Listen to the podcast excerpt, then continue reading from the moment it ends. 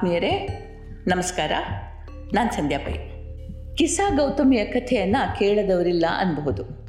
ಯಾಕೆಂತಂದರೆ, ನಾವು ನಮ್ಮ ಬಾಲ್ಯದಿಂದ ಕೇಳಿದ ಕಥೆ ಇದು, ಬದುಕಿನ ಸತ್ಯವನ್ನು ತೆರೆದಿಡುವ ಕಥೆ ಇದು.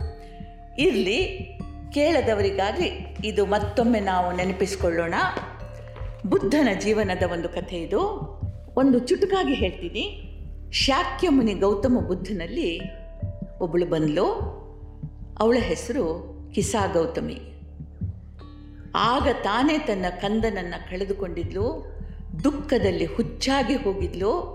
ಯಾವ ಸಮಾಧಾನದ ಮಾತು ಅವಳಿಗೆ ಅರ್ಥ ಆಗ್ತಿರಲಿಲ್ಲ. ಅವಳಿಗೆ ಬೇಕಾಗಿದ್ದು ಒಂದೇ, ತನ್ನ ಕಂದ.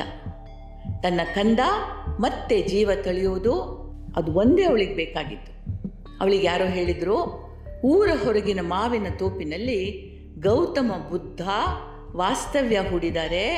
ಅಲೌಕಿಕ ಶಕ್ತಿಗಳಿವೆ ಅವರಲ್ಲಿ. ಮನಸ್ಸು ಮಾಡಿದರೆ ನಿನ್ನ ಕಂದನನ್ನು ಮತ್ತೆ ಬದುಕಿಸಬಲ್ಲರು ಅಂತ ಹೇಳಿದರು.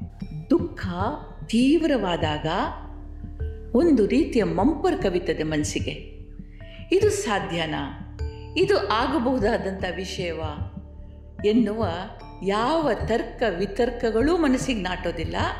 ಇವಳಿಗೆ ಹಾಗೆ ಆಯಿತು. ತನ್ನ ಕಂದನ ಕಳೆಯವರವನ್ನು ಬುದ್ಧ ದೇವನ ಪದತಲದಲ್ಲಿ ಹಾಕಿ ಭಿಕ್ಷೆ ಬೇಡಿದ್ಲು. ದೇವ, ನನ್ನ ಮಗುವನ್ನು ಬದುಕಿಸು. ಇದಿಲ್ಲದಿದ್ರೆ ನಾನು ಬದುಕೋದಿಲ್ಲ. ಇಲ್ಲೇ ನಾನು ಪ್ರಾಣ ಬಿಡ್ತೀನಿ. ನನ್ನ ಮಧು ಮಗುವನ್ನು ಬದುಕಿಸಿಕೊಡು ಅಂತ ಗೋಳಾಡಿದ್ಲು. ಬುದ್ಧನಿಗೆ ಅರ್ಥ ಆಯಿತು. ಯಾವ ಉಪದೇಶವೂ ಈ ದುಃಖಾರ್ಥ ತಾಯಿಯ ಕಿವಿಗೆ ಬೀಳೋಲ್ಲ, ಆದರೆ ವಸ್ತುಸ್ಥಿತಿಯ ದರ್ಶನದಿಂದ ವಾಸ್ತವಕ್ಕೆ ಬರಲಿಕ್ಕೆ ಸಾಧ್ಯ ಉಂಟು ಅನ್ನಿಸ್ತು. ಅವಳಿಗೆ ಹೇಳ್ದ, ಅಮ್ಮ, ನಿನ್ನ ಕಂದ ಬದುಕ್ತಾನೆ, ಆದರೆ ಅದಕ್ಕೆ ಒಂದು ವಸ್ತುವಿನ ಅಗತ್ಯ ಇದೆ. ದುಬಾರಿ ಅಲ್ಲ, ಒಂದೇ ಒಂದು ಹಿಡಿ ಸಾಸಿವೆ ಬೇಕು. ತರ್ತೀಯಾ? ಅಂತಂದ. ಇವಳು ಪಟಕ್ಕಂತ ಎದ್ದು ನಿಂತಳು ಯಾಕಿಲ್ಲ? ಒಂದು ಹಿಡಿ ಸಾಸಿವೆನ ಯಾರು ಬೇಕಾದರೂ ಕೊಡ್ತಾರೆ, ಈಗಲೇ ಹೋಗಿ ತರ್ತೀನಿ ಅಂತ ಎದ್ದು ನಿಂತಳು ಬುದ್ಧ ಬುದ್ಧ ಹೇಳ್ದ, ಅಮ್ಮ, ಒಂದು ಶರ್ತ ಇದೆ. ನೀನು ತರುವ ಸಾಸಿವೆಯ ಮನೆಯಲ್ಲಿ ಸಾವು ಆಗಿರಬಾರದು. ಸಾವಿಲ್ಲದ ಮನೆಯಿಂದ ಈ ಸಾಸಿವೆ ಬರಬೇಕು. ಎಂದೂ ಯಾರದೇ ಸಾವನ್ನು ಕಂಡಿರದ ಮನೆಯಿಂದ ಒಂದು ಹಿಡಿ ಸಾಸಿವೆ ತಾ ಅಂತಂದ. ಒಂದು ಹಿಡಿ ಸಾಸಿವೆ ತರೋದು ಯಾವ ಮಹಾಕಾರ್ಯ? ಅಂತ ಹೇಳಿ ಅವಳಿಗೆ ಬುದ್ಧ ಹೇಳಿದ ಸಾವಿಲ್ಲದ ಮನೆ ಹಿಂದೆ ಸರಿತು. ಸಾಸಿವೆ ತರೋದು ಏನು ಮಹಾಕಾರ್ಯ ಅಂತ ಕಣ್ಣೀರು ಒರೆಸ್ಕೊಂಡು ಊರೊಳಗೆ ಬಂದ್ಲು, ಮನೆ ಮುಂದೆ ನಿಂತಲು, ಮನೆ ಮುಂದೆ ನಿಂತು ಹೇಳಿದ್ಲು, ನನ್ನ ಮಗುವನ್ನು ಬದುಕಿಸ್ಲಿಕ್ಕೆ ಒಂದು ಹಿಡಿ ಸಾಸಿವೆ ಕೊಡ್ತೀರಾ? ಅಂತಂದ್ಲು.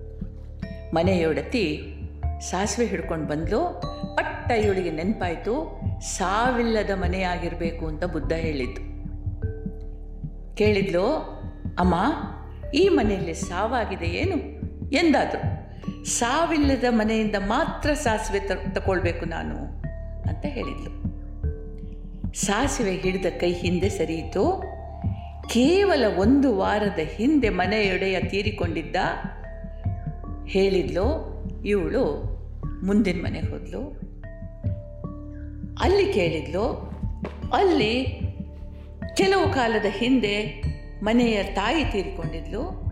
ಹೀಗೆ ಮನೆಯಿಂದ ಮನೆಗೆ ಮನೆಯಿಂದ ಮನೆಗೆ ಹೋದ್ಲು.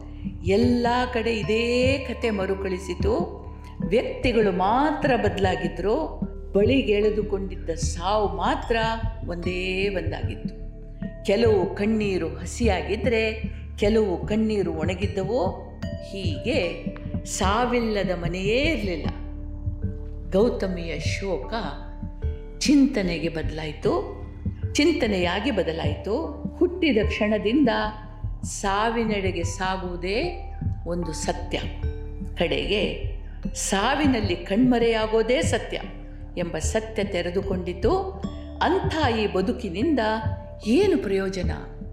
ಹುಟ್ಟು ಸಾವುಗಳ ಈ ಪರಿಭ್ರಮಣದಿಂದ ಬಿಡುಗಡೆ ಹಾದಿ ಯಾವುದು ಎನ್ನುವ ಚಿಂತನ ಮಂಥನ ಶುರುವಾಯಿತು.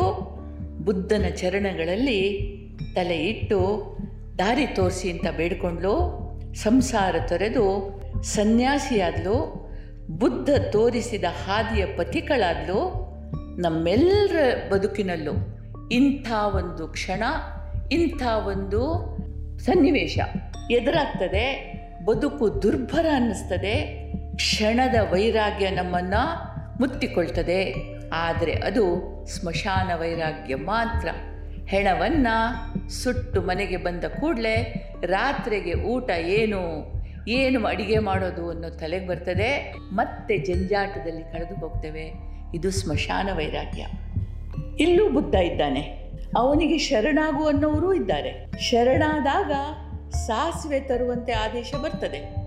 ಮನೆ ಮನೆಯೊಳಗೆ ಹಣಕಿ ಹಾಕಿ ಸಾಸಿವೆ ಬೇಡುವ ವ್ಯವಧಾನ ಇಂದು ನಮಗಿಲ್ಲ. ಮಂದಿಯ ಬದುಕಿನಲ್ಲಿ ನಿಶ್ಚಯವಾಗಿ ಬರುವ ದುಃಖಕರ ಘಟನೆಗಳ ತೀವ್ರತೆಯನ್ನು ನಮ್ಮದಾಗಿರಿಸಿಕೊಂಡು ಅನುಭವಿಸುವ ಅನುಕಂಪ ನಮ್ಮಲ್ಲಿಲ್ಲ. ಈ ಕಾರಣದಿಂದ ನಾವು ಬುದ್ಧನಲ್ಲಿ ಶರಣಾಗೋದಿಲ್ಲ. ಒಂದು ವೇಳೆ ಹಾಗೆ ಹೋದರೆ ಸಂಸಾರ ಬಿಡಬೇಕಾಗ್ತದೆ ಅನ್ನುವ ಭಯ ನಮ್ಮ ಮನಸ್ಸಿನ ಹಿನ್ನೆಲೆಯಲ್ಲಿ ಇರ್ತದೆ.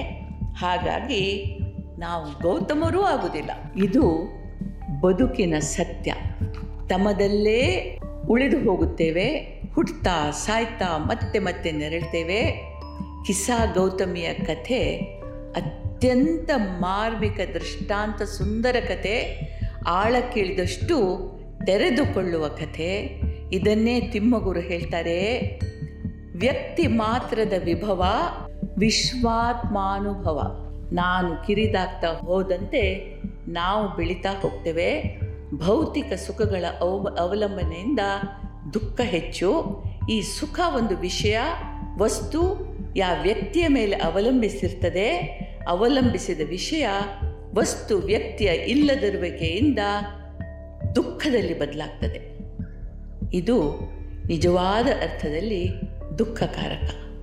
ಗೌ ಎಂದರೆ ಬೆಳಕಿನ ಕಿರಣ, ತಮ ಎಂದರೆ ಅಜ್ಞಾನದ ಕತ್ತಲೆ, ಬದುಕಿಗೊಂದು ಬೆಳಕಿನ ಕಿರಣ ಬೇಕಾ, ಬೇಕಾದರೆ ನಾನು ಕಳಚಿಕೊಂಡರಾಯಿತು, ಮತ್ತೆ ಸುಲಭದಲ್ಲಿ ಗೌತಮರಾಗಬಹುದು.